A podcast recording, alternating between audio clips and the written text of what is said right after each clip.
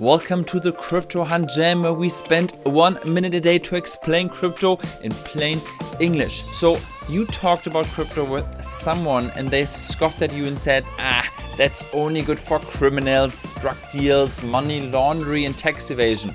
Today, let's debunk that myth and in the process learn about the power of a permanent public record of transactions.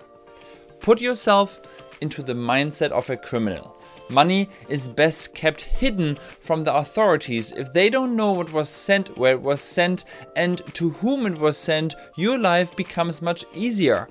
And there lies the problem with crypto for most criminal activity. Let's take Bitcoin as an example. A permanent record of every Bitcoin transaction, also called the ledger, is saved on millions of computers. Everyone can see it and nobody can fake it. Tracing back transactions is as easy as it could possibly be for law enforcement, even easier than tracing traditional wire transfers because the information is available publicly without the need for a formal request. And yes, people can hide behind anonymous Bitcoin wallets, but turning crypto into real cash almost always requires an exchange that is highly regulated and verifies your identity.